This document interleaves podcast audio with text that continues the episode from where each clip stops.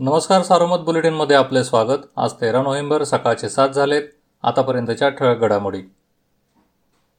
Diesel छापा प्रकरणातील मुख्य सूत्रधारासह त्याच्या मुलाला पोलिसांनी लोणी येथून अटक केली आहे. शब्बीर देशमुख आणि त्याचा मुलगा मुदस्सर देशमुख असे अटकेतील आरोपींची नावे आहेत. श्रीरामपूरचे पोलीस उपअधीक्षक तथा तपासी अधिकारी संदीप मिटके यांच्या पथकाने ही कारवाई केली. आरोपींना गुरुवारी न्यायालयासमोर हजर केले असता दोन दिवसांची पोलीस कोठडी मिळाली. या दोघांच्या अटकेनंतर भेसळ प्रकरणाची रॅकेट समोर येण्याची शक्यता आहे. रावरी तालुक्यातील सोनगाव येथील जिल्हा सहकारी बँकेच्या शाखेत सोने तारण केलेल्या एकशे एक्क्याण्णव पैकी तब्बल एकशे चौतीस कर्जदारांचे सुमारे अडीच कोटी रुपयांच्या कर्जवसुलीचे सोन्याचे दागिने नकली आढळले आहेत. पडताळणी सुरू केल्यानंतर सत्तावन्न कर्जदारांनी सोन्याचे दागिने सोडविले.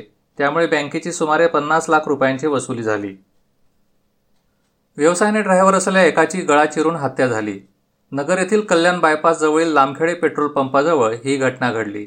रामदास बन्सी पंडित असे हत्या झालेल्या ड्रायव्हरचे नाव आहे. हत्येचे कारण स्पष्ट नाही. या प्रकरणी एमआयडीसी पोलीस ठाण्यात अज्ञात व्यक्तीविरुद्ध खुनाचा गुन्हा दाखल करण्यात आला. जिल्ह्यात गुरुवारी दोनशे अठ्ठावीस बाधित आढळले. आतापर्यंत अठ्ठावन्न हजार आठशे पंच्याण्णव बाधित झाले असून त्यापैकी छप्पन हजार सहाशे तीन करोनामुक्त झाले आहेत. करोनावर मात करणाऱ्यांचे प्रमाण शहाण्णव टक्के आहे.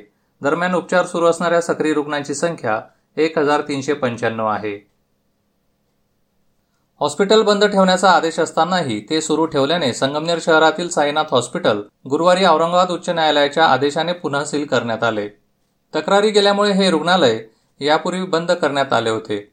असे असतानाही या रुग्णालयात उपचार सुरूच होते. या रुग्णालयात करोनाबाधित रुग्णांवरही उपचार करण्यात येत होते. या संदर्भात तक्रारदारांनी औरंगाबाद उच्च न्यायालयात तक्रार केली. या तक्रारीबाबत सुनावणी झाली. न्यायालयाने संबंधित खात्याच्या अधिकाऱ्यांना कारवाई करण्याचे आदेश दिले होते.